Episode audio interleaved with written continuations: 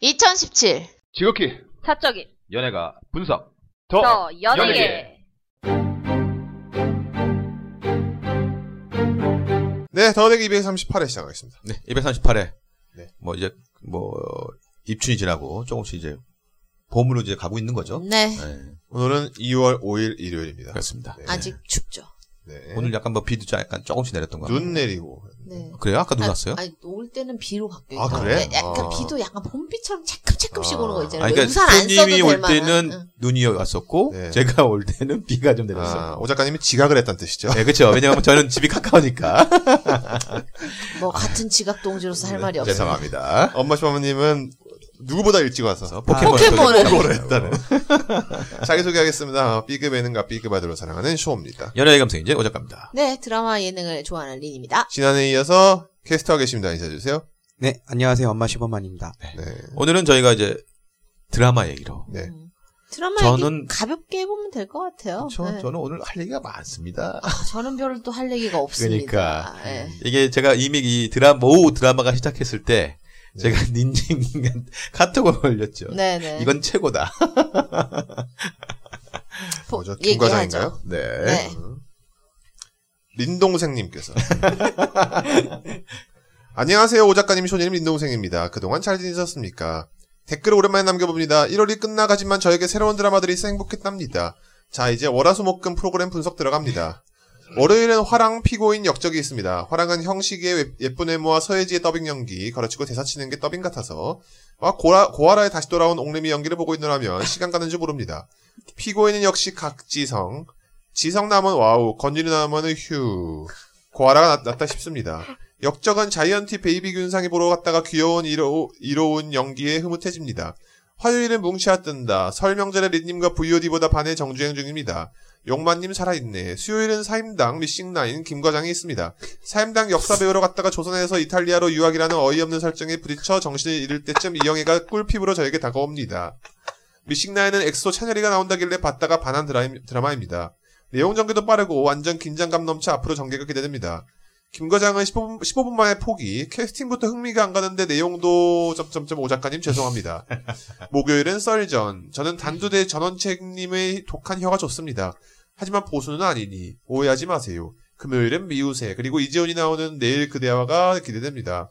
가요계 분석으로 다시 돌아올 테니 기대하세요. 그럼 수고하세요. 이만 안녕히. 라고. 기대하지 네, 마세요 돌아오지도 말고 감사합니다. 가요계 분석 다음에 꼭 한번 해주시기 바랍니다. 돌아오지 말아요 그러니까 여기서도 우리 집에 있어요 닌동생님이 저한테 이렇게 하트다가 그 김과장 얘기하면서 오 작가님 죄송합니다 이렇게 했는데 왜냐면 왜냐면 이거를 카톡을 저희가 하고 네, 나서 아니 우리 집에서 이 김과장을 보기 시작한 게 이제 내가 보자. 그러니까는 아, 오, 오- 오 오 작가님이 작가님이 좋다고 하셔서. 너무 재밌다고 음. 해서 보자라고 해서 이제 그걸 1회부터 이제 1, 음. 2회는 나중에 방영 후에 보고 이제 3, 아. 4회는 좀 챙겨봤는데 아 재밌고 이게 왜 재밌느냐? 왜 사임당을 꺾었느냐? 그건 이따가 얘기해 주시죠. 네네네.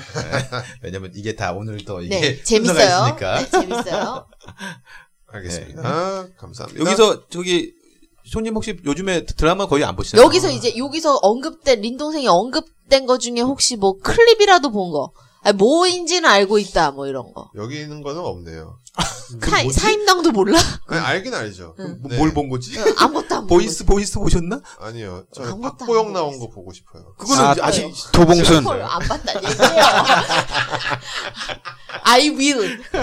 네. 미래형입니다. 네. 아니 그러니까 박보영 나온 게 그 저기 힘센 여자 도봉순이잖아요. 도봉순, 네, 저도 네. 그거 기대가 돼요. 왜냐면 재밌을 것 같아. JTBC에서 하는 JTBC, 거죠. 네, 월화. 그리고 이게 그게 월화인가요? 아니다. 그거 끝나고 금토 아니 그 금토예요. 금토. 이게 11시예요, 이제 11시. 네, 아형 시간으로 예, 들어가는 왜냐면 거죠. 시간대가 다 바뀌어 갖고. 기본적으로 여기에 언급된 것들은 다 공중파죠. 그쵸 예. 예. 아, 지상파 아, 그쵸 그쵸. 다 지상파잖아. 공중파죠. 예. 예. 지상파. 아, 근데 저 잠깐 얘기할게요. 아형 어제 시, 저 시간대 바- 딱 옮겼잖아요. 8시. 올라갔잖아요. 예. 어, 그래가지고 그것이 알고 싶다가 15%가 됐어요. 올라갔죠. 아, 예. 아영도 올라갔어요. 오히려. 아형도 올라가고 그것이 알고 싶다도 올라갔어요. 윈윈 전략이었네요. 그쵸. 음. 이렇게 되면 이제 SNS, SNL 코리아가 힘들어지죠. SNL 코리아가 9시 반인데. 아, 음. 그리고 언제 시작한대요? 이제 뭐 봄에 나오겠죠. 어. 그리고 오늘 마리텔 녹화 그 방송이 있는데 귀신같이 서장훈이 오늘 게스트로 나와. 귀신 같네. 그렇지. 왜냐면 이제 옮겼으니까 자기가 나오는 거랑 이제 겹치지가 않아요. 겹치지가 네. 않잖아요. 그래도 그건 참 착한 거예요. 이제 왜냐면 상도를 안. 예, 하는 왜냐면 어떤 경우는 똑같은 시간대 같이 나오는 케이스가 많아요. 그거는 상도에 어긋난 거죠. 그렇죠. 사람- 게스트들이 그런 짓을 많이 그러니까. 하죠. 뭘 홍보 급히 홍보해야 될 때. 자, 그러면 이제 한번 이제 하나씩 넘어가 보죠. 오투잼님께서 피고인은 고궁합급 전개 속도만 빼면 드라마의 소재나 연기력 모두 나쁘지 않네요. 특히 이 드라마를 보면 제가 좋아했던 드라마인 추적자가 떠오르네요. 피고인. 저는 피고인이 피곤 피곤해요. 손 안 가죠. 예. 저 손이 안 그러니까 가더라고. 물론 저의 성향도 있잖아요. 아시겠지만 물론 이게 시그널 같은 느낌은 좀 달라요. 달라요. 사람 죽는 거 안 좋아하시고 예, 그리고 사람을 죽인데 이상하게 막 이렇게 이상하게 죽여버리면 죽이는 아, 거. 짜증나요. 깡패 나와가지고 야 네. 강목 강목히 들고 이런 거 안 예. 좋아하시고 그러니까 그게 그게 개연성이 있으면 네. 되는데 하, 피고인은 보면서 아 지성은 연기 잘해. 뭐 엄기준도 잘해. 뭐 솔직히 뭐 저 건율이 뭐 이- 그건 그게 아니라고 보거든요. 근데 하, 손이 막 안 가요. 어, 근데 그 전작이 네. 이제 김사부였고 그게 후광으로 1, 2회가 14%가 나왔잖아요. 네. 15에 육박하는 14가 나왔잖아요. 하지만 3, 4, 3, 4에 더 올라갔어. 음. 네. 하지만 지금 이제 아마 제가 봤을 때 뭐 이따 나오겠지만 역적 그, 그 홍길동이 올라가기 때문에 아마 시청률이 그렇게 막 치고 올라가지는 못할 것 같아요. 아, 그 이제 아, 경쟁작이 역적이랑 또 뭐가 있어요? 화랑이. 화랑인데 아, 화랑. 화랑은 이제 화랑. 좀 제껴놓고 어떠세요 우리 엄마 시범님? 어, 저도 피고인은 일단은 뭐 어떤 법정이라든가 이런 부분에 대해서는 너무 좀 진부한 소재이긴 하지만 그래도 여기서 저는 아, 지성이라는 그럼요. 배우의 힘을 아 그렇죠. 예, 저는 느낄 수가 있었던 게, 야, 이제는 드라마에서는 이제는 그냥 지- 자기가 혼자서 멱살 잡고 그냥 끌고 올라가는 그런 급이의 배우구나. 아 그렇죠. 네. 그거는 인정하죠. 예. 진짜 저는 그렇게 느꼈어요. 그러니까 그냥 피고인은 지금 여러 가지가 보면 뭐 원기준, 엄기준도 아, 어, 진짜 원기준이란다. 어. 엄기준. 어, 다른 분이죠. 원기준은 기- 김치 싸대기죠. 네, 아, 네. 네. 아, 죄송합니다, 엄기준. 주, 님. 주, 주몽의 둘째였구나. 네. 어, 캐스팅도 적절했고, 예. 역시 이제는 지성은 나오는 드라마는 이제 다 이제는 무조건 이제 보- 시청률은 보장하겠구나. 근데 이제 답답한 건 뭐냐면 이, 이 사건을 해결해 나가는데 우리가 계속 여주를 만날 봐야 되잖아요. 네. 이 비중이 좀 좀 큰 게 아니에요. 권 권유리 씨가 네 맞습니다. 좀 큰 비중이 아닌데 진짜 막 나올 때마다 너무 돌리고 싶어. 그냥 좀 저기 인내심 가지고 아니, 좀 근데- 봐주시기 아니 바랍니다. 전개 자체가 답답해서 인내심을 많이 갖고 보는데도 요즘에 그러니까 그러고 앉아 있으니 유리가 그러니까 그런 것 같아요. 좀 아니 뭐 여명경이가 너무 보고 싶어요. 그러니까 차라리 엄영경이가 그러니까- 엄영경이가 어- 엄기준 부인 아니에요. 다 알고 있는 그쵸. 부인. 이, 이, 이 쌍둥이 그거라는 거 다 알고 있잖아요, 사실. 네. 내 남편이 아니다. 그쵸. 아, 차라리 엄영경이가 너무. 그러니까 오히려 그러니까 물론 연, 그 유리의 연기력도 봐야겠지만 만약에 유리가 엄영경 역을 하고 엄영 같은 역을 이제 그 저기 변호사 역을 다른 사람이 맡았어 그러면 그러니까 너무 큰 배역을 맡아버린 거지. 혹시 제작이 S입니까요? 아, 제작이 어디냐면요. 제작이 제가 알기로는 이게 저기 거예요. KBS 미디어, KBS 거예요. KBS 아. 뭐 미디어인가 뭔가 그렇게. 아, 그런 KBS 미디어인데 방영을 SBS에서. 거예요. 그렇죠. 아, 아니다, 아니다, 아니다. 아, KBS 미디어가 아니다. 이게 네. 뭐였지? 아, KBS 미디어는 저거였다. 그 내성적인 보스가. 아, KBS 내성적인 아, 보스. 어, 그래갖고. 근데 그걸 또 KBS 미디어에서 만들어서 TVN에서 TVN. 예, 방송하네. 그렇게 하고 있어요. 예. 아, 박혜수 진 이따가 좀 얘기하시죠. 네. 아무튼 피고인은 조금 피곤하다. 이런 좀 평을 좀 드려야 될 것 같습니다. 네. 허니신디님께서 미싱 라인이 아니라 미싱 비어드네요. 수염 없는 남자들. 비어드. 네. 부재 수염 없는 네. 그럼요. 남자들. 왜 그 남자들은 도시에 살고 있는 양등군보다도 코믹과 턱이 깔끔한 걸까요? 라고. 네, 참. 양동근이 잘못했어. 저는 이게 우리 그 닌동생님은 되게 재밌게 보고 계시다는데 저는 이제 김과장의 그 영향도 있겠지만 이게 아쉬운 거예요 미싱 나이는 그러니까 미싱 비어드가 이- 된 이게 이것도 하나 요인이라고 보거든요 왜 아니 그 섬에 가 있는 애들이 수염이 왜 안 자라냐고. 아니면 차라리 수염 깎는 어떻게 수- 수염 도구를 어떻게 면도 그 길을 좀 구해갖고 질레? 그거를 할 수 있는 모습이라도 보여주면 이해가 될 텐데. 그리고 얼굴이 너무 깨끗해요. 그러니까 난 그게 예. 아니, 가장 이게 짜증 나는 거예요. 하다 보면 이게 꼬질꼬질해야 되는데 저- 계곡 네, 없어요. 같아. 그리고 심지어 찬열이가 죽어요. 그러니까. 네. 아 근데 저는 여기에서 너무 좋은 거지. 찬열이가 아 욕심 안 내고 지가 할 수 있는 역할을 만났구나. 빨리 죽어서 근데- 다행이다. 완전히 죽었을까? 모르죠. 그렇지 그러니까 않죠. 저는 물에 이거를 떠내려 간 거지. 미싱 라인을 저는 이제 이게 저희 회사 사람들하고 배팅을 하는 재미로 봐요. 음, 어. 누가 죽- 누가 죽느냐. 어. 그렇게 최종 네. 최종 살아남고 죽는 네. 게 누구냐. 왜냐면은 이게 1, 2회는 저는 처음 해봤을 때 와 이건 전개가 역대급이다 막 그랬거든요. 근데 지금 시간이 지나면 지나서 약간 늘어지는 부분이 있어서 이걸 어떻게 다른 재미로 찾아볼까라고 했는데 이 지금 나오는 등장인물 중에서 그 다음에 누가 죽을까 음. 이거 배팅 내기로 하는 재미로 보거든요. 그나마 그런 재미는 네. 있으니. 그 지금 보면은 이 미싱 나인 아홉 명이 섬에 이제 그 갇히는 네. 건데 보면은 세 그룹이 있어요. 남자 탤런트 그룹, 그러니까 네. 남, 남자 연예인 그룹. 정경호, 찬열이 그 그렇죠. 약간 사이코패스 네, 누구지? 최태준. 박 최태준. 네 최태준. 요 세 명이 있고 그다음에 그 라봉이 음. 라고 해서 백진희 백진이에요. 음. 네. 씨, 백진이. 백진희 씨가 약간 그런 막 도와주고 코디 막 이렇게 해주고 그리고 여자 연예인 둘, 그쵸. 이렇게 해가지고 또 세 명, 그럼 3, 3이고 그 다음에 이제 매니지먼트 쪽, 김성호하고 네. 네. 그 매- 진짜 매니저랑 그 다음에 뭐 실장님이랑 네. 그 다음에 오사 고정세. 사장 사장님 사장. 네. 이렇게 세 명. 근데 이미 여배우 그룹에서 한 명 죽었죠. 그렇죠. 찬열이 남배우 그룹에서 또 한 명 죽어 죽은 걸로 돼 있죠. 그 다음에 사라는 돌아왔으나 이제 뭔가의 그런 기획사 그 내부 알력 때문에 지금 사장님도 증인으로 구- 중국 공안에서 넘겨지다가 교통사고 나서 돌아가셨죠. 그러니까, 그러니까. 지금 그룹에서 한 명씩 죽은 상황이에요 지금.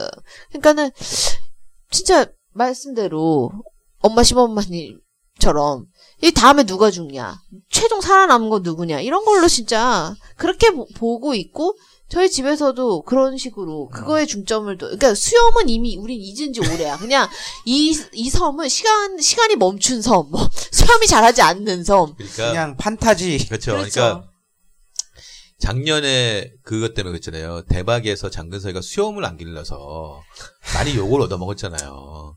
왜냐면 맞아요. 사극인데. 왜냐면 그 그게 하나 디테일이거든. 음. 그러니까 미시나인이 만약에 지금 아까 지금 이렇게 이런 재미가 재미가 있잖아. 누가 죽을까? 그런 재미를 줄 수가 있는 건데 좀 더 디테일하게 그런 것도 줬다 그러면 사람들이 몰입해서 볼 텐데 일단 거기서 에이 좀 뭐야 음. 이렇게 돼버린 거죠. 시간의 흐름이 안 어. 느껴지죠. 혹시 이런 거 아닐까요? 우린 로스트와 달라요. 왜냐면 에이, 정말 그렇게 하면 안 되죠. 근데 그래서- 사실은 미싱 나인도 아니야. 기장도 원래는 살아 있었고 그러니까 부기장도 보트 갖고 우리 같이 도망가자 했었고 그 다음에 이제 다음 회에는 기자가 나와요 또 맞아요. 살아남았어요 그러니까. 기자가 근데 미싱 9이 아니에요 미싱 12야 뭐 어떻게든 미신 나인이 되겠죠. 세 명이 남는 건가? 네. 세 명만 살아남는다 이런 의미로 미싱 9인 건지 지금 그 얘기하시는 와중에 제가 피고인 제작사가 어딘지 찾아봤는데 네. 그 시그널 시그널 엔터랑 어, 더, 더 스토리웍스라는 데가 공동 제작인데 그 시그널 했던 데가? 아니에요. 시그널 엔터는 저기죠 어, 공- 송곳 했던 곳이고 아. 음. 더 스토리웍스는 미녀공심이 마을 음. 아라아치의 비밀 이런 거 만든 아치아라의 아치아라의 의미. 음. 아치아라의 비밀 아라아치 음. 마루치 아저씨. 근데 아무튼 뭐 피고인은 조금 그 아까도 지적했지만 좀 고구마급 전개에서 좀 빨리 벗어나면 어차피 지성이 연기를 잘하기 때문에 넘어가지 않을까 싶네요. 뭐 지- 그냥 연기로만 그냥 믿고 볼 수 있는 지성하고 엄기준이 있기 때문에 예, 그렇죠. 계속 순항할 것 같습니다. 네.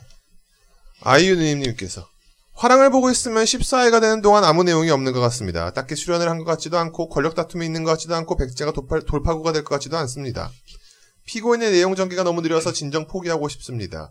역적은 처음에 오글거림을 그나마 김상중님이 잡아주네요. 내성적인 보스는 설정이 과한 나머지 캐릭터를 잡아먹고 있는 것 같습니다. 물론 이후에 변할 테지만은 변할 때까지 기다려주지 못할 것 같습니다. 워라드라마는 버리는 편이 좋을 수도 있겠네요. 사임당의 이영애님이 너무 오랜만이라 적응이 쉽지 않을 것 같습니다. 타임슬립이라니 설정이 보복경심인가요? 뭔가 불륜인 것 같기도 하고 어쨌든 패스. 미싱나이는 걱정한 것보단 괜찮습니다. 백진이의 기억을 통해서 무- 무인도에서의 이야기를 조금씩 던져주는 선택이 좋습니다. 무인도에서 홀로 탈출했다는 점에서 무인도에서 어떤 일이 있었는지 궁금증도 점점 고조되는 이유. 김 과장은 아무 생각 없이 보기 좋은 것 같습니다. 캐릭터들이 다, 캐릭터들이 다 잘 잡혀 있고 전개 방향도 좋습니다. 수목은 미싱나인과 김 과장으로 정했네요. 주말은 보이스가 새로운 OCN 추리 드라마로 시즌 제도 기대할 수 있겠네요. 부디 용두삼이가 되지 않기를. 네. 화랑과 사임당 빛의 일기 둘 다 사, 이제 사전 제작이죠. 아, 이 사전 제작의 네. 늪이 정말 깊네요. 그러니까요. 이게 태양의 후예 말고는 지금 성공한 게 없어요. 네. 하나도 없어요. 그리고 심지어 내일 사임- 기대야도 거의 사전 제작이죠. 사임당은 이영애가 그 현대의 이 미술 네. 학자와 그다음에 이 사임당을 어떻게 양쪽으로 연계할 것인가. 아, 보호경심형 타임슬립이었어요. 그러니까요. 의식만 들어가는 거지 사임당한테. 혹시 이 영화 아십니까? 어쌔신 크리드. 조선의 어쌔신 크리드다. 이거. 어... 그래요? 그게? 어, 예. 그러니까 어쌔신 크리드가 원래는 게임이 원래는 원작인데 음. 이제 마이클 패스펜더와 그 마리온 꼬띠아르 그리고 제레미 아이언스가 출연한 네. 이제 영화거든요. 올해 네. 초에 개봉했었죠. 이게 어떤 범죄자가 이제 어떤 프로그램에 합류됐는데 그 선조의 DNA가 있다라는 거예요. 그래서 아. 그 DNA를 통해서 그 프로그램을 통해서 그 이전 중세 시대로 들어가는 그런 건데 어. 이게 구조가 예전에 똑같네. 왔다리 갔다가 현재로 갔다가 어. 과거 현재 과거 현재 과거 현재 왔다리 갔다리 하는 그런 포맷이에요. 그 사임당이 게임이 느낀 건가? 사임당이 약간 그 엑스맨 데이즈 오브 퓨처 페스트랑도 비슷한. 그렇죠. 네. 그래서 그러니까는 진짜 웃긴 게 이영애가 사임당이다라는 거를 언제 알려주냐면 2회에서 무슨 지진이 일어나가지고 어. 교통사고가 그 나요. 교통사고는죠. 예. 그러면서 정신을 잃어. 그 정신을 잃은 와중에 그러니까 이제 현실의 이영애는 정신을 잃은 상태로 병원에 누워 있어. 그 의식이 없는 거죠. 그 의식이 진짜 뭐 안에 DNA가 똑같았던 건지 뭔지는 모르겠지만 그걸로 인해서 진짜 옛날 그 사임당한테 들어가는 거예요. 보봉경 신녀하고 똑같은 예, 거죠. 결혼하고 애까지 몇 명 딸린. 그러니까. 음. 그리고 막 송승헌이 늘 아련하게 보고. 막. 근데 이제 정신은 현실의 이영애니까 송승헌을 봐도 병실, 에 있는 거지. 어, 아니, 아니, 그니까는 그 과거에도 보면은 과거에 이- 사임당님이 정신은 현실의, 현대의 이영애니까 자기가 이렇게 정을 나누고 막 이랬던 송승헌을 봐도 그냥 느낌없이 쓱 지나간다고. 그니까는 송승헌은 이거 뭐지? 얘 뭐 시집 가더니 애도 네 명 낳더니 나를 보고도 못 본 척하네? 막 약간 이런 식인 거고. 아, 막 되게 복잡해져요. 그래가지고. 그런 그 설정 때문에. 이게 그 현실과 과거를 왔다리 갔다리 하는 거에 대해서는 무조건 이거는 망할 수밖에 없는 게 헷갈려요 사람들이. 아, 그럼요. 예. 그러니까 자, 왜냐면 이게 좀 실수였던 게 타임슬립이 너무 많이 나왔잖아. 그 사람들이 이제 지겨워한다고요. 그러니까 차라리 지금 뭐 잠깐 언급하자면 어, 요번에 나온 TVN의 내일 그대야 같은 경우도 타임슬립인데 맞아. 얘는 그래도 차라리 난 시간 여행자야. 어. 그냥 아예 이재현이 처음부터 시간 까고 나오니까 여행자야, 그냥. 응. 그러니까 그나마 나은 건데 이거는 정말로 좀 의식을 통해서 뭐 넘어가야 되니까 이거 현실 짜증나는 현실로 거예요. 갑자기 현실로 깨어났다가 어. 다시 또 과거로 갔다가 그러다가 그러니까. 현실로 깼다가 과거로 갔다 이 그러니까 어머니가 아야 복잡해서 이거 뭔 뭐가 뭔지 모르겠어 그러니까 이런 거예요. 도깨비는 타임슬립이 아니잖아요. 그렇지. 그냥 그러니까. 어. 전생이지. 별그대의 도매니저도 그렇지. 타임슬립이 아니잖아. 그냥, 그냥 그렇지. 쭉 같이 내려오는 애들 있잖아. 자기가 그냥 살아왔잖아. 그러니까 이거는 다 공, 어느 정도 그 시청자들이 보면서 공감할 수가 있는데 이건 왔다리 갔다리 하니까 지치는 거야. 그다음에 더 어머님 층에서 헷갈려하는 게 뭐냐면은 이 김사부에서 보면은 그 어, 도인범이라고 양세- 있어요. 양세종, 예. 양세종이 이 도인범이가 이걸 먼저 찍었어. 그렇죠. 근데 그렇죠. 도인범 역할이 뭐냐? 과거 시점에는 젊은 송승헌이에요. 그렇죠. 그러니까 사임당이랑 젊은 사임당 박혜수랑 사랑을 이겸이죠 나누는. 이겸. 예. 근데 현실은 또 기- 이영애를 도와주는 과 후배야. 그렇죠. 그러니까는 어, 쟤, 막 헷갈려해. 그러면 둘이 이루어진다는 건가? 막 이러 이렇게 그러면은 이영애 지금 남편은 지금 시어머니가 눈을 퍼렇게 뜨고 있는데 둘이 이어지는 거야? 이 러브라인이 어떻게 되는 거지? 막 사극도 그런 사극은 러브라인이 중요합니다. 타임슬립 사극은 또 그러니까 이게 러브라인 연결이 안 되고 실제 주인공이 송승헌 남주가 송승헌이 아닌 것 같은 거예요. 맞아요. 예. 아직까지는 도인범이야 도인범. 아직까지는 못 예. 느끼겠어. 양세종이에요. 어. 그러니까 이게 사- 사임당 빛의 일기는 굉장히 화제도 되고 뭐 했지만 뚜껑을 열어보니까 일단 그 전에 이게 좀 좀 더 보복영신녀 전에 나왔다 그러면 그나마 아 그래 했을 텐데 이게 타임슬립 드라마 나오고 나오니까 이제 지치는 거지. 다만 그냥 아 이영애는 전화해 먹어도 참 예쁘구나 이 정도 이 정도. 근데 이것도 얼마 못 갈 것 같아. 근데 참 어. 그게요, 재밌는 게, 이영애가 1, 2회에 이제 보면은 외국에 학회에 참석해야 되고 파티에 가야 네. 되니까, 이쁜 옷이랑 막 이런 거를 입고 나온단 말이요. 너무 이뻐. 아, 예뻐요. 어, 그거야, 그러니까. 클라스는 영원하다. 어. 어. 정말 왜 산소 같은 여잔지를 알겠지. 그리고 아. 이제 막 그 파티장에서 막 위에 상사 그 교수님이 음. 지도 교수님이 뭐 사오라고 해서 자기가 이렇게 이렇게 클러치를 딱 들고 뭐 이렇게 슈퍼 같은데 칫솔 사러 가는 장면이 나와요. 그 클러치 심지어 제가 안 좋아하는 스타일인데도 불구하고 이영애 같으니까 너무 이쁘고 구- 사고 싶은 거야. 역시 우리 셀러브리티는 어머님께서. 아무튼 저는 작가가 게임 어쌔신 크리드를 너무 재밌겠나 아. 보다. 그럴 수도 있네요. 네. 아까 우리 해수 얘기했잖아요. 박해수. 양쪽에서 다 요거도 먹고 답답해. 있죠. 해수가. 근데 물론 이것도 2015년 청춘 시대를 그 찍기 전에 찍었던 거였거든요. 근데 차라리 사극에서 그 답답한 목소리가 어울려요. 오히려 낫죠. 예. 예, 낮으니까 음. 목소리가 낮으니까 잠깐 여기서 그러면 내성적인 보스 어떻게 해야 돼요? 이 프로그램은 나는 이 드라마는 걱정돼. 아니 그리고 막 밖으로 너무 새어나오는 얘기가 막 흉흉하잖아. 음. 막 뭐 다 갈아엎었다. 아니, 그러니까 대본은. 나는 그런 얘기를 왜 해도 돼. 이게 어. 이게 과연 성공할 수 있어? 저는 이거 10회도 못 갈 것 같은데 8회 끝내야 되지 않을까? 아. 왜냐면 아니 드라마가 가다가 4회까지 하고 일단은 멈추고 물론 설 연휴가 있었긴 했지만 멈추고 다시 찍어서 5, 6회를 하고 있고 7, 8 다시 찍 이거는 드라마를 다시 쓰, 다시 하는 거예요. 대본을 갈아엎은 거예요. 어. 이게 과연 가능할까? 그러면 일단은 연기자들도 혼동될 거 아니야. 내가 어떻게 그리고 될지. 연기를 더 못하게 된다니까요. 그러니까. 박혜수가. 저는 솔직하게 청춘 시대를 봤을 때 박혜수라는 그 흔히 얘기하는 신예가 나타날 때 너는 무조 제 생각엔 무조건 너는 다음 음답하라는 너는 너가 나 너다 음. 이렇게 저는 생각을 어. 했거든요. 아, 저도 그런 느낌 있어요. 왜냐면은 응답하라가 분명히 이제 70년대를 꺼낼 텐데 뭔가 그런 고전적인 그런 이미지가 있어요. 맞아. 근데 거기다 좀 약간 차, 얌전해 보이고 음. 그래서- 말도 좀 이렇게 약간 예. 어눌하게 할 수 있고. 음. 아 근데 이게 아무리 그래도 신 지금 신인이라고는 하지만 이게 너무 급하게 푸시를 받는 듯한 느낌이 들었나 본지 저 아니 근데 박혜수의 연기력을 저는 솔직히 비판을 좀 하고 싶은데 제가 아무래도 청춘 시대를 너무 재밌게 어, 보다 그럼요. 보니까 어. 그럼요.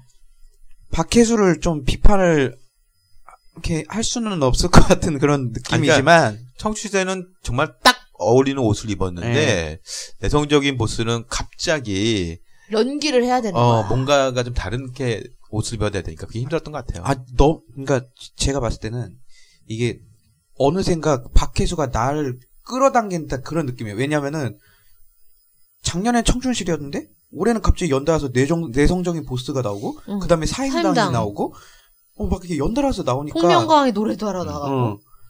그러니까 뭔가 이미지 소비가 많아지면서 이제 미천이 보이는 거 그런 음. 느낌이 너무 들어가지고 물론 그게 원해서 그런 건 아니지만 일단은 그렇죠. 그쵸. 사임당이 좀 밀려 밀렸 밀렸다 보니까 그러니까 내- 나왔다 그러면 청춘시대 나오고 사임당 나오고 이렇게 내성적인 보스로 예, 갔으면 그렇게 갔어야 그게 됐을 됐는데 텐데 뭔가 근데- 붕 뜬 거죠. 근데 이제 박 박혜수 같은 경우에는 지금 이 위치보다는 조금 한 단계 위치를 좀 내려서 그렇게 해야 돼요. 네, 어. 예, 다시 좀 그, 미- 그, 무사승행을 좀 해야 되지 않을까. 음. 맞습니다. 저는 약간 박혜수는 박보영의 좀 느낌이 좀 났어요. 처음 볼 때. 아, 동감합니다. 그런 느낌이 있다가 이렇게 가는데 박보영은 이제 잘 이렇게 단계를 거쳐 가는데 박보영 그 와중에서 똑순이 이미지가 있잖아요. 음. 그쵸. 그러니까 지금 얘가 지금 그 지금 박혜수가 오히려 그러니까 똑순이 이미지가 갈 수가 있는데 순, 하고 멍해요. 네. 박- 박혜수는. 요게 갑자기 이미지가. 내성적인 모습에서 너무 튀어버린 거야. 그러니까 이게 안 되는 거지. 본적으로.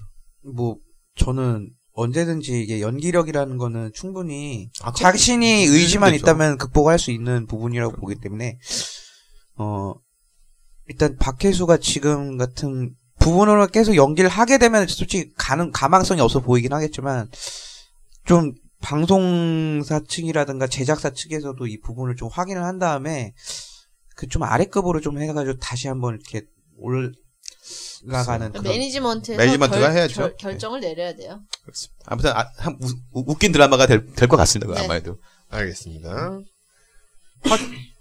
화, 천대우님께서 수목 드라마는 신사임당이 가볍게 찜쪄먹을 줄 알았는데 의외의 복병 김과장이 사임당과 미싱라인을 이길 줄이야. 다소 황당한 개연성과 몇명 구, 몇몇 구멍인 배우도 있지만 믿고 보는 남국민의 원맨쇼가 모두 커버 가능하네요. 월화 드라마도 지성의 원맨쇼가 선두로 달리게 하지만 왠지 모를 고구마 전기가 답답함도 어느 정도 있네요. 성긴 성긴? 이게 뭔가 잘 모르겠어요. 예. 시원한 전기와 유머 코드 특히나 끝날 때 웹툰식의 개그가 더 끌리는 건 김과장, 김과장만의 매력이네요. 역적은 홍길동의 아버지가 양반이 아닌 노비라는 설정과 도술보다는 괴력이라는 약간의 현실성을 첨가했는데 아직 연산군도 등장하지 않은 시점에서 김상중이 하드캐리로 10%는 가볍게 넘어버리는 저력을 보여줬는데 홍길동의 성인 배우인 무사 무휴 출신의 윤균상이 잘해낼까 약간은 판단 보류입니다. 이제 김가장 얘기를 좀 하려고. 우리 KBS 연기 대상은 남국민에게 근데 이게 문제는 연초고 그렇죠, 연초라서. 네. 그렇지가 말해서 그러니까 저는 아. 잘 될 때 김명민을 보는 것 같아요. 최근의 행보를 아. 보면 어, 진짜 네. 진짜 어, 그지. 예. 잘 될 때 김명민. 그러니까 혼자서 이렇게 확 예. 아, 그러니까 정말 작년에 리멤 리멤버였죠? 네, 그렇죠. 이 멤버부터 거기서부터 이제 시작해서 거기서 각성을 이제 한 것 같아요. 네, 또라이 남궁민이 연기, 어, 저런 모습이 사이코패스. 있었어. 그리고 나서 완전히 반전을 미녀 공심에서 또 보여줬단 말이에요. 어 그래 제가 그런 코믹 연기도 하나 근데 약간은 어설펐거든. 근데 이번에는 다가 다 갖춘 거야. 음. 그러니까 저는 아주 철판을 깔았어요. 네. 어, 얼굴. 저는 그 리멤버에서 보였던 모습 그리고 공심에서 보였던 모습을 중간에서 서로 짬뽕 시킨 캐릭터가 이 김과장인 그러니까요. 것 같거든요. 저는 딱 보면 왜냐하면 이걸 이제 볼 때 제가 왜 이게 재밌다고 했냐면 이게 신사임당이 그렇게 막 손이 안 가는 거예요. 게다가 미신나이는 보면서 제가 그, 그 수염 때문에 열이 많아서 음. 하나 하나 꽂히면서 어, 이거는 지금 좀 아닌 것 몰입이 안 같았는데 돼. 김 과장을 그냥 저는 난국민보다는 그냥 내가 좀 그래도 남상미? 예뻐했던 남상미가 있어서 그래 한번 보자 봤는데 이게 전개가 되게 빨라서 좋은 거예요. 음, 맞아요. 그리고 공감되는 게 거기서 흘러나는 얘기가 우리 우리가 이해할 수 있는 부분들이야. 맞아. 저 회계 부정. 우리는 회계 되게 어렵지만 맞아요. 그거 하는 사람들 보게 되면 그래 뭐 우리 들어봤잖아. 뭐 분식회계다 뭐다 막 들어봤잖아. 그러니까 그런 얘기가 듣는데 얘기가 쭉 가다 보면 남궁민이가 뭔가 착한 일을 하는 게 아니잖아요. 네, 거기서. 그렇죠. 근데 그 하는 행동이 이게 어떻든 약간 착하게 연결이 되는 그게 그냥 아무렇게나 되는 게 아니라 개연성 있게 넘어가는 거예요. 그래서 네. 이해가 되는 거죠. 그러다 보니까 이게 재밌게 되고 그다음에 연기들이 너무 제- 너무 잘하고 음, 그리고 저는 이 김과장이라는 드라마가 이 제작 과정에서 되게 영리하다고 느꼈던 음. 게 선택과 집중을 남국민한테 딱 이렇게 포커스를 딱 맞아요. 맞춰가지고 계속 끌고 나가는 그게 너무 좋았거든요. 왜냐하면 내가 보는데도 집중할 수 있지. 아 그죠. 어쨌든 드라마라든가 영화는 어쨌든 집중을 해서 이렇게 보는 이렇게 미디어 컨텐츠들인데 그거를 남국민이라는 부분에 대해서 집중을 해서 이렇게 막 포커스로 계속 끌고 나가게 하니까 역시 그 이래서 보는 맛이 있구나 이 드라마는 그걸 그리고 느꼈죠. 남국민 캐릭터 자체가 어떻게 보면 약간 비현실적이기도 하잖아요. 그쵸. 굉장히. 네. 근데 그걸 이제 그 독특한 그 제스처랑 표정이나 뭐 이런 말투나 이런 걸로 카바를 하면서 이렇게 하니 또, 야, 정말 그 옆을 받쳐주는 여주 캐릭터가 그리고 여주의 그 음. 연기력이 이렇게 어느 정도 궤도에 올라 있는 사람이 있다는 게 그쵸. 얼마나 남국민한테 네. 감사한 일인가. 왜냐면 남상미 자체가 그 친구가 멜로보다는 약간 코믹을 좀 첨가하는 게 좋거든요. 그러니까 자기가 하는 연기가 코믹이 아니야. 음, 하지만 맞아. 그 분위기에서는 그걸 그 따라할 수 있게 하는 모습이 있, 거든요 청구에서 남성분이 좋고 아 그리고 아까 니님께서 이게 과장된 부분이 있고 약간 좀 어떤 만화 같은 느낌이 있다고 했는데 김과장 끝에 보면은 엔딩이 제가 그 얘기를 웹툰 그러니까 너무 재밌어요. 그러다 보니까 이게 웹툰식 이런 부분에 이제 미괄식 구성으로 되다 보니까 그래서 이게 어떤 비, 판타지적인 성격이라든가 어떤 모습이라든가 이런 부분이 다 근데, 용서가 아, 돼요. 납득이 그러니까 되게 전- 소화가 돼요. 네, 전 소화가. 그래서 이게 웹툰 원작인가 그 생각되다니까. 아니 나중에 쇼니 한번 웹툰만 그 뒤에 것만 봐도 재밌어요. 저는 요- 요- 요번에 재밌었던 게 4화 마지막에 어떤 장면이 나 남상미가 옆에서 확 놀라는 장면이야. 근데 거기서 왜 난 또 계속 이런 장면만 나와 이렇게 나오는 거거든요. 전 그래서 다시 돌려봤어. 3회 3화도 남상미가 또 그런 장면이야. 어. 음. 2화도 언니 하면서 그런 장면에서 아 이게 연결되는 재미가 있구나 그런 게 있는 거예요. 저는 그래서 아마 저는 수목 드라마는 이제 김과장 김과장 갑니다. 예, 저는 여기서 또 빼놓을 수 없는 사람이 준호예요. 이준호. 예. 아, 저는 정말 이준호 씨 너무 괜찮아요. 정말 한번 2PM 네. 주나오죠 네. 어. 정말로 엊그저께 제가 오신에서 뭐 감시자들을 하더라고요. 그러니까 그 감시자들 얘기를 하려고 제가 아. 어. 정말 그 감시자들에서 그렇게 단역으로 그쵸. 잠깐 다람쥐 나왔다가 어. 바로 역할로- 죽었잖아. 어 나온 게 진짜 엊그제 같은데 언제 이렇게 쬐끔쬐끔 연기를 이렇게 이렇게 해가지고 정말 숨을 때도 좋았죠. 예 근데 어, 요번에 사람들이 다 그러더라고요. 저도 댓글도 보면 그래요. 누군지는 모르겠는데. 모르긴 뭘 몰라 이 사람들아 아, 그러니까 아는 사람들은 있잖아. 그러니까 좀 나이 드신 분들이 하는 예, 예, 거지. 예. 누군지는 잘 모르겠는데 연기 참 잘하더라. 근데 제가 그 정도 되면 혹시 아이돌 아니야? 그러니까 누가 2PM이에요. 막 이렇게 올리는 거야. 근데 2PM에서도 솔직히 준호가 가장 좀 많이 존재감이 많이 없었잖아요. 데뷔 초기에만 반짝했죠 비 닮은 꼴 뭐 어. 근데 이런 걸로 연기를 연기를 너무 잘해. 그러니까 한번 보면 이게 약간 거기서 비열함이거든요. 그러니까 되게 똑똑하면서도 비열함을 갖고 있는데 그럼에도 불구하고 거기서 또 남상미를 좋아하는 약간 그 순정적인 그런 것도 게 있는 거예요. 있어. 이거를 다 얘가 연기를 해, 내는 네. 거야. 그러니까는 이게 정말 그 아이돌이 배우로 성장하는데 보여주고 있어. 좋은 예예요. 협력 카레 기억에서도 이병헌 다음으로 연기 잘합니다. 그런 아, 네, 그렇구나. 맞아요. 그러니까 이병헌 다음으로 연기 그렇죠. 잘해. 아 연기 아니 근데 준호는 제가 봤을 때 이번에 왜냐면 이번 김과장을 통해서 확실하게 아 제가 준호구나라는 이름을 알릴 수 있는 기가 된 것 같아요. 확실하게. 뭐 이준 이준처럼 어떤 수 주연급으로는 안 될 수는 저는 없을 것 같긴 저는 하지만 갈수 있다고 봐요. 어. 뭐 조금 예를 들어서 시간이 많이 네, 시간이 지나야 많이- 될 뭐 것 같아요. 공동 주연이라든가 네. 스물처럼 네. 공동 주연 그렇죠. 이런 부분에서 포지션을 맡아가지고 주연을 따낼 수는 있겠지만 뭐 이런 식으로 이제 그 비중 있는 조연 이런 부분에서는 아마 많이 쓰임이 있지 않을까 네. 생각을 합니다. 나는 욕 먹는 주연하는 것보다는 이렇게 해서 길게 갔으면 아, 그쵸. 좋겠어요. 또 좋은 게 뭐냐면 여기에 조연들이 맛깔스러워요. 음. 전 김원혜 씨는 역시 어디다 쓰여도 되지 않나. 김은혜 씨는 대단하죠 요즘에. 제2의 요정이죠. 아. 네. 조연 요정. 아 정말 김원혜가 하는 연기들은 정말 너무 너무 재밌어요. 잘 될 때 오달수 씨 보는 것 같아요. 맞습니다. 그러니까 뭐 저는 뭐 거기에 나오니까 막 김과장은 뭐 제가 봤을 때 다음에도 계속 얘기가 나올 것 같아요. 네. 아무튼 되게 재밌는 방송. 저는 드라마 수목은 무조건 이제 김과장만 그렇습니다. 보겠습니다. 픽스. 네. 클랜시 79님께서 네. 지난 방송에서 소개해 주셨던 M사의 단막극이 웹드 형식 공개를 시작했네요. 새 작품 중 처음 공개된 우주의 별이 3화까지 봤는데 감독의 전작 느낌이 물씬 풍깁니다. 대사가 찰진 순정 코믹 느낌이에요. 김지현 감독은 대본도 직접 쓰고 심지어 미인이기까지 해서 좀 사기캐네요. 네이버 프로필은 사진의 뽀샵을 잘못해서 좀 웃기지만 저승사자가 생전 자신이 좋아했던 아이들이 아이돌이 죽을지 모른다는 얘기에 사생질을 한다는 얘기인데 결국 어떤 방식으로 남주 앞에 모습을 보일지가 궁금하네요. 저승사자 여주인공 별이 역의 지우는 영화 위층의 악당에 나왔던 강혜정 닮은 아역이군요. 조금 더 잘한 지금 모습은 강혜정도 있지만 살짝 처진 눈매와 시원한 이목구비가 앤 해서웨이 느낌도 있네요. 연기도 자연스럽고 얼굴도 예쁘고 앞으로가 기대됩니다. 본명이 김준면이란 거를 이번에 알게 된 수호는 대사는 좋은데 표정이나 지- 표- 포즈처럼 몸을 쓰는 부분이 좀 어색하네요. 아이돌 모드에서 전환이 덜 된 느낌이랄까. 생김도 그렇고 초창기 최시원이 연상됩니다. 반면에 잠시 등장하는 여의사 역할의 배우는 발성이 너무 엉망이라 혼자 툭 튀어 보이는데 찾아보니 베스티의 혜령이더군요. 조금 더 분발할 필요가 있을 듯이라고. 네. 정말 분발을 해야 됩니다. 혹시 보셨나요? 네, 봤어요. 저 4화까지. 저는 솔직히 재밌게 보고 있어요. 아, 이거 재밌습니까? 어 괜찮아요. 아니, 근데 전작 퐁당퐁당 이런 퐁당이 그쵸. 게 음. 훨씬 재밌고. 아 그렇죠. 음. 이거는 사실은, 이렇게, 뭐, 우주가, 에, 우주랜다, 저기.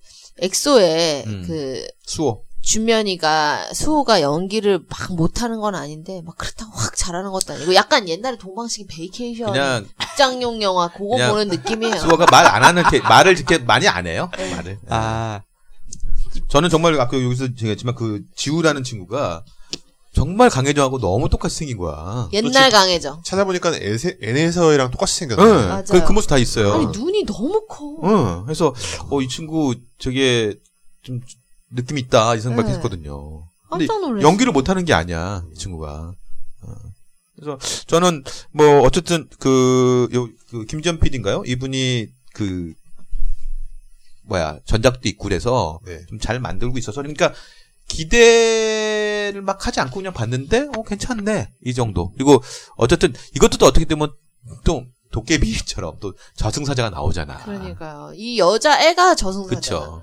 그래서 이런 얘기가 나오는 건데 그나마 그래도 좀 달 달 그래도 조금씩 풀어가서 왜냐하면 또 사생팬 뭐 도깨비가 또 그러니까 뭐야 죽은 사람들이 망자들이 또 이렇게 사생팬이 되는 이런 얘기도 하니까 그래서 뭐 소재의 다양화가 네, 소재는 괜찮습니다. 긍정적이네요. 예. 그러니까 시청률은 그렇게 좋진 않을 거예요. 한 이제 1%좀 넘는 거 있는데 그런 면에서는 뭐 잘 만들고 있지 않나 알겠습니다. 이렇게 되겠습니다. 네. 게스트 및 방청자는 어디 보내야 되죠? 네, THETT 골뱅이 네이버닷컴입니다.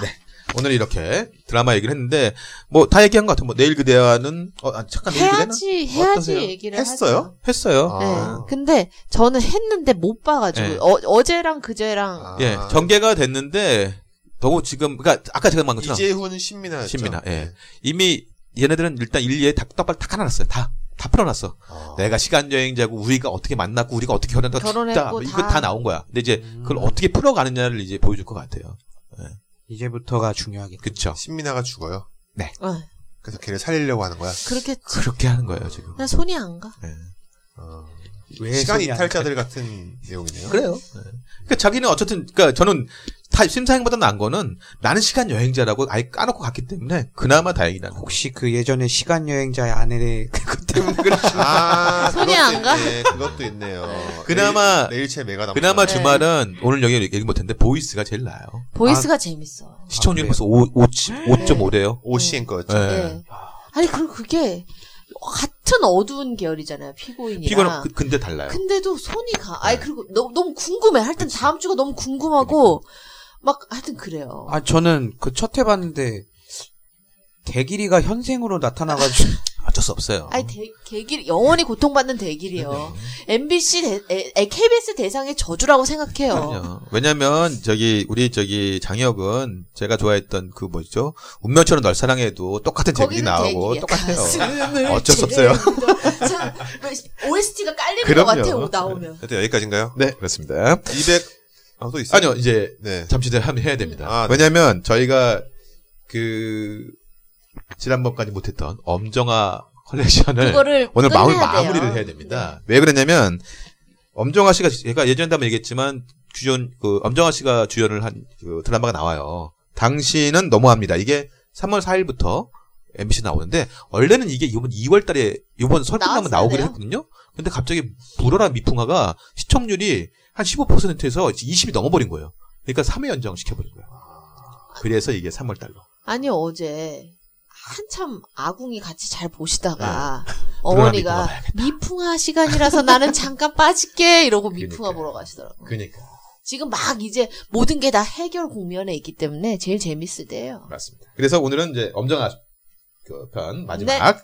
그래서 저희가 지난번에 엄정아 씨 노래가 이제 그 2002년 그 날랄라 그 이제 월드컵 기념송이죠. 네. 그거에서 이제 끝냈다 했는데 사실 그 다음부터는 엄정아 씨가 2003년부터는 드라마를 많이 합니다. 음. 드라마 연기. 그래서 2003년 1월달에 드라마 아내 아시죠? 아네 유동근, 유동근, 네. 김희애 나왔죠. 거기에 전설적인 짤방이 있는데 그 유동근 머리 스타- 헤어스타일하고 표정이 레고 아, 맞습니다, 맞습니다. 그래서 여기서 이제 그 연기를 좀 보여줬고 그 이제 기억 상실된 다음에 만남 아내로 안 나오는 해줘. 예, 거잖아요. 예, 그렇습니다. 예. 이게 원래 그 옛날에 한진, 리메이크작이에요. 한진희 씨와 김자옥 씨와 유진 씨가 네. 여기서 아마 제가 알기로는 어, 김자옥 씨것 같아요. 김자옥 씨 역을 여기서 맡았던 것 같아요. 네. 아, 어쩐지 좀 약간 올드하다는 올드하죠, 느낌이 이게. 있긴 네. 그 리메이크 리메이크작이 작품이었군요. 있어요. 그리고 요 2003년 7월달에 영화 싱글스가 나옵니다. 내게 아, 거기에 또 돌아와. 그렇죠. 우리 또 장진영 씨, 고 장진영 씨, 그다음에 요즘에 공조로 통해서 연기를 그나마 주바, 주발이요. 예, 예. 김지혁 씨, 네, 범수 이기범수, 이범수 씨, 엄정화 이렇게 네 씨. 명이 예, 나왔죠. 그렇죠. 이범수 씨랑 붙는 역할이었죠. 그쵸? 네. 그리고 나서 2004년에 넘어가면 2004년에 앨범을 하나 발표합니다. 근데 이게 2CD 앨범인데 하나는 뭐 CD1에는 일렉트로닉이고 뭐 투- CD2에는 뭐 댄스 발라드 그 앨범이 있어요. 아, 그런 거 있었어. 예. 근데 여기서 이분 저기 그 화제가 됐 화제도 안 됐어. 사실은 뭐 정규가 아니지 않나 그게? 2004년 아니요. 에 8집이에요. 8집. 팔집이었어요. 네. 네. 팔집이에요. 2004년에 CD 죽을 때잖아요. 예, 그쵸. 그러니까는 뭔가 둘 중에 하나 패키지를 엄청 이- 막 이쁘게 한다든지 아니면은 많이 곡을 넣으면 사람들이 사겠지. 그렇죠. 근데 그래서 여기 아마 일렉트로닉을 아마 갖고 올 겁니다. 근데 이 노래 한번 아. 들어 이 노래 한번 들어보세요. 그 시대의 일렉트론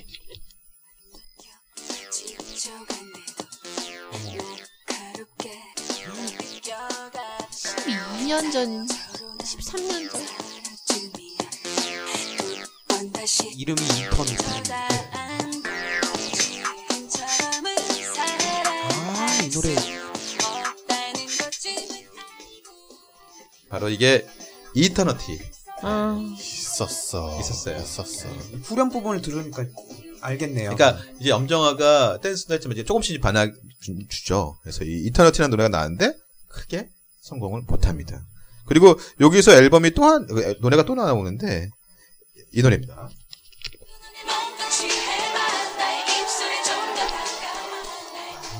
본래, 예. 본래 장르로 돌아갔네요.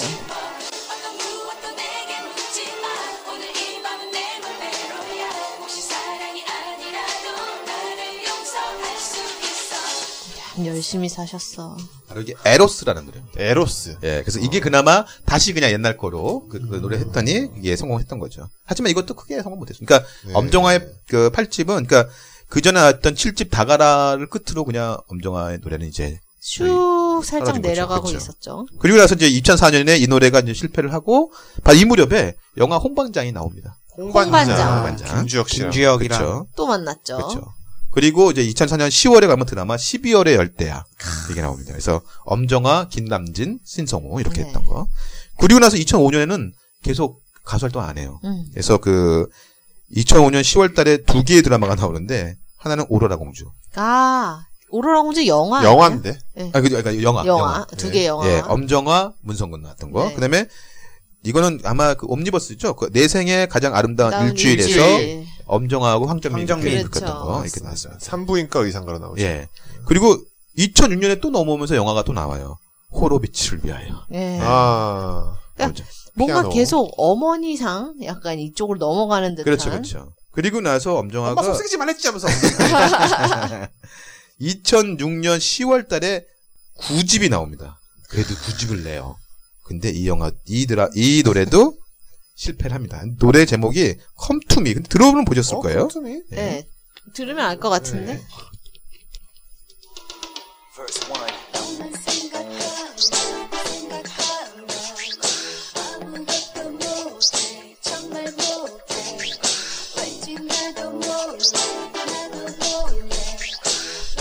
아, 죄송합니다. 들으면 알 거라고 했는데 모르겠네요. 이것도 모르겠네.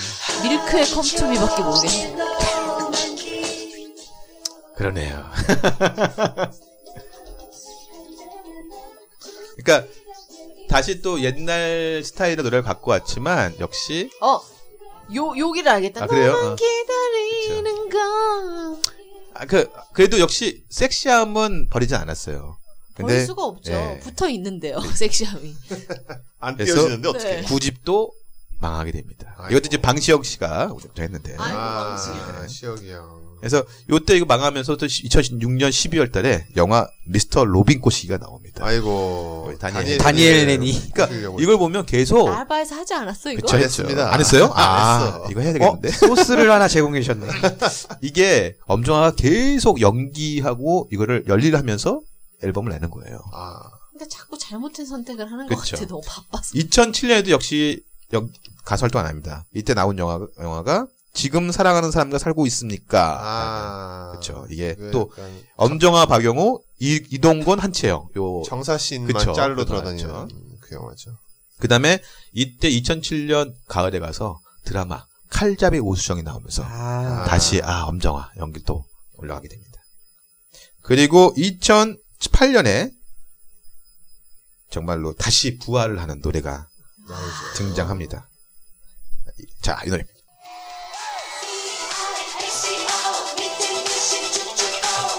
제 MP 아직도 있습니다. 노래. 아, 이게 진짜 노래가 흥행한다는 거는 온갖 매체에서 이거를 다 따라해야 돼. 이 형돈이가 돈기뉴.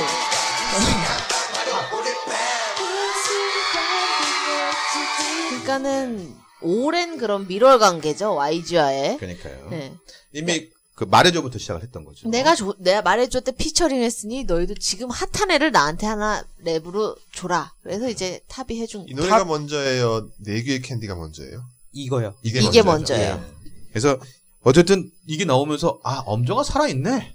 다시 그리고 그때 되게 막 센세이셔널했던 게 이 언니가 거의 미스코리아 심사 때나 입는 수영복 같은 네. 옷을 그렇죠, 그렇죠. 네, 분홍색으로 또 입고 나오셔가지고 저희는 이제 드래곤볼 보신 분들은 이제 기뉴 특전기를 음, 맞아, 그렇지 맞아, 맞아. 그래서 돈기뉴라고 그러니까 사실 여기서 보게 엉덩이를. 되면 아까도 디스코가 처음에는 탑이었잖아요. 그리고 나서 2개월 후에 또 이게 그 또 다른 그 파트 2를 납니다. 어. 피처링 바로 이 친구로.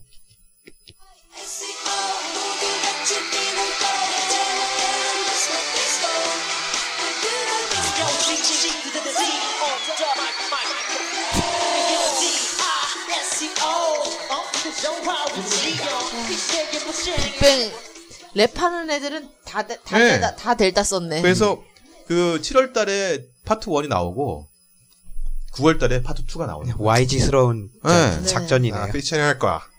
아나 패션 할 거야 아, 그렇죠. 자, 그래서 어쨌든 엄정한 다시 노래를 할 수 있다. 이거 보여줬는데 솔직히 저이 앨, 저 앨범 디스코가 들어있는 앨범은 한 곡 한 곡 다 버릴 거 없습니다. 저 그거 갖고 있습니다. 예. 두꺼운 겁니다. 그거. 그다음에 다 있잖아요. 오장. 2009년 넘어가면 이제 영화 인사동 스캔들 아 김대원 씨가 같이 했던 거. 그거 재밌었죠. 예. 그다음에 김정, 김정태 씨가 무섭게 나왔던 네, 네, 영화죠. 볼만합니다. 그 영화. 그다음에 또 그 6월 달은 드라마 결혼 못한 남자 이게 망합니다. 아, 결혼남. 아, 결혼남. 지진이. 지진이. 지진이. 네. 이게 일본 거 저기 네 그러니까. 맞습니다. KBS 2에서 우리 또 저기 어, 유아인 유아인 씨가 씨가 어. 여 서브 남으로 나왔죠. 남루로 그렇죠. 그다음에 김- 꽃보다 김소은 씨 어, 나오고. 꽃보다 남자에서 맞습니다. 가을양이 그거 가을이요. 하자마자 그리고 요때는 되게 엄정한 씨가 되게 많이 연기를 했어요. 그 7월 달에는 9천 2009년 7월 달에는 영화 또 오감도가 나옵니다. 음. 오감도 네, 장혁 씨하고 에로, 에로 했던 거. 옴니버스. 네. 그러니까 제가 뭐 그 그 아까 2007년에 했던 뭐 지금 사랑하는 사람과 살고 있습니까? 이거처럼 또 네. 그렇죠. 옴니버스는 진짜 꾸준히 나오고 그리고 이때 2009년 7월 달에 영화 해운대가 개봉을 합니다. 맞네요. 내가 네 아빠다. 그러니까 의 부인이죠. 네. 그렇죠. 네. 정말 열심히 엄정아 씨 연기하고 있었습니다. 나름 천만 배우시기도 천만 하시네. 배우야. 그럼요. 네. 2010년에 넘어갑니다. 2010년 4월에 영화 베스트셀러가 또 나옵니다. 기억 못 하시죠? 안 봐서 엄- 엄정화, 알어, 유승용. 알어, 알어, 알어. 알아요. 조진웅, 어. 뭐 이성민, 뭐 이름들은 되게 아주 지금은 탑 배우가 된 지금 사람. 생각해 보니까 모일 수가 없어. 극장에서 봤는데 기억 하나도 안 나. 그러니까. 그리고 2010년 이때 6월 달에 이제 K- 슈퍼스타 K2의 심사위원으로 이제 활동을 해요. 아, 맞습니다. 아. 아. 그런데 이때 엄정화가 가을 되면서 갑- 모든 활동을 중단합니다. 몸이 아프. 예, 바로 갑상선암 수술을 이제 음. 하는 거죠. 어. 아, 근데 왜 그랬냐면 수술을 한 이후에 성대를 다쳐갖고 말을 못했다는 거예요. 그 지난번에 나왔던 얘기죠. 맞아. 말을 할 수가 없다고. 그래서 아. 자기는 이제 노래도 다 끝났구나. 음, 그래서 이제 저기 유열에 거기 가서 울더라고요. 그러니까. 유열 앞에 가면 그렇게 다 마음이 약해지나 봐. 어. 맞습니다. 스케치북. 네. 응. 그래서 어쨌든 이 그 회복을 해서 2011년 6월인가 영화부터 마마를 또 찍어요. 아 마마? 네, 엄정화, 김혜숙, 유혜진. 아. 영화 마마예요. 야야 영화 영화 제가 계속 그러네요. 파파에 이은 마마. 네. 그리고 2012년 이후 1월에 다시 또 부활하는 노래 그 영화 댄싱 퀸이 나옵니다. 아, 댄싱퀸이 좀 댄싱퀸. 흥행을 했죠. 성공했죠. 다시 황정민과 예, 만났던 야. JK 맞습니다. 필름. 예, JK 필름 영화. 그래서 그래서 아, 어디에서 다 와, 요때 그러니까 이제 소리. 노래를 다시 합니다. 아, 예, 그 영화 안에서죠. 세상이 네 편이 아니래도 내가 옆에서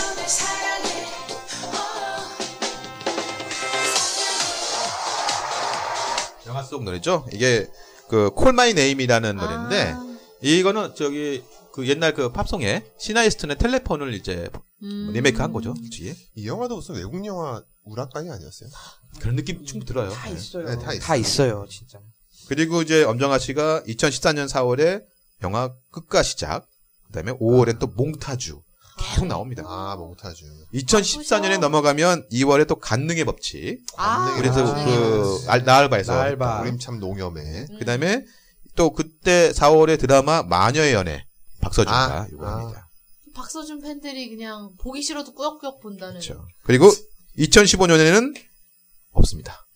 무, 무한도전 토토가 1월달에 잠깐 그러니까 아. 2014년 나온 거죠. 그거 나오고 깜짝 저- 출연했죠. 정재영 씨랑 유럽 여행 가고. 음. 그쵸. 그리고 2015년 여름에 미스 와이프가 개봉하면서 아, 또 다시 아 미스 와이프. 예. 우리가 다 했던 거야. 그렇습니다. 작년 아니었어요? 아니, 진짜 그렇습니다. 알게 모르게 2015년, 2015년. 16년. 엄정화 아, 씨가 16년이에요? 아, 예, 맞습니다. 예. 죄송합니다. 어, 언제 오셨어요? 작년이야? 미스 미스 와이프 와이프가? 작년인데? 재작년 아니에요? 제가 알기로는 2015년 같은데. 5년으로 한번 찾아보세요. 예. 왜냐하면 모르겠습니다. 제가 이게, 이게, 된 게. 15년이구나. 그렇죠. 네, 이미 넘어갔어요. 2016년이 아니에요 어. 지금. 응. 그래서 약간 헷갈려. 네. 연초니까. 그리고 나서 이제 작년, 2016년 12월 27일에. 아, 노래가 김혜수가, 김혜수가 임신한 영화랑 헷갈렸어. 아, 그죠. 싱글, 저기, 나- 네. 뭐, 나이, 뭐지? 신, 싱글 라이프인가? 뭐, 싱글 라이프인가 싱글 라이프인가 뭐, 그쵸. 그때 이제 10집, 10집을 발표합니다. 그래서 드리머와, 어, 와치미 무브, 요거를 이제 발표하게 됩니다. 아. 저는 와치미 무브가 더 좋아요, 솔직히.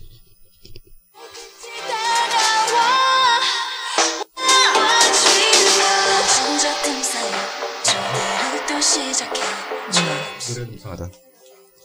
이 노래 아니에요? 어, 어, 뭐가 좀 닮, 닮았댔어요. 이제 아무튼 이 와치미 무브가, 어쨌거나 엄정화 씨라는 예, 이게 더 좋습니다. 거. 네. 그래서 엄정화 씨가 이제 뭐 이제 다시 이제 가수 활동도 다시 한다고 했으니까 네. 뭐 어쨌든 우리나라에서 빼놓을 수 없는 또 이런 그렇죠. 댄스 가수기 때문에 응원해야죠. 예 네. 제대로 하셨으면 아니 좋겠습니다. 뭐 저는 과감하게 그냥 한국의 마돈나라고 저는 아, 그럼요. 생각합니다. 한국의 마돈나. 맞습니다. 아니 마돈나도 계속 나이가 들면 들수록 계속 실험적인 음악이라든가 이런 거 되게 많이 하잖아요. 수영복도 입으시고. 네. 유일 그러니까 이 나이 먹어도 수영복을 입을 수 있는 여자가 엄정화예요. 그렇죠. 이나 이를 이 나이에 이런 이런 음악을 할 수 있다라는 것 아, 자체가 그래. 네. 좀 계속 이렇게 좀 나이가 들으셔도 춤은 못 추시더라도 이런 음악이라든가 이런 거를 좀 자주 해주셨으면 좋겠습니다. 맞습니다. 동생이 걱정이죠.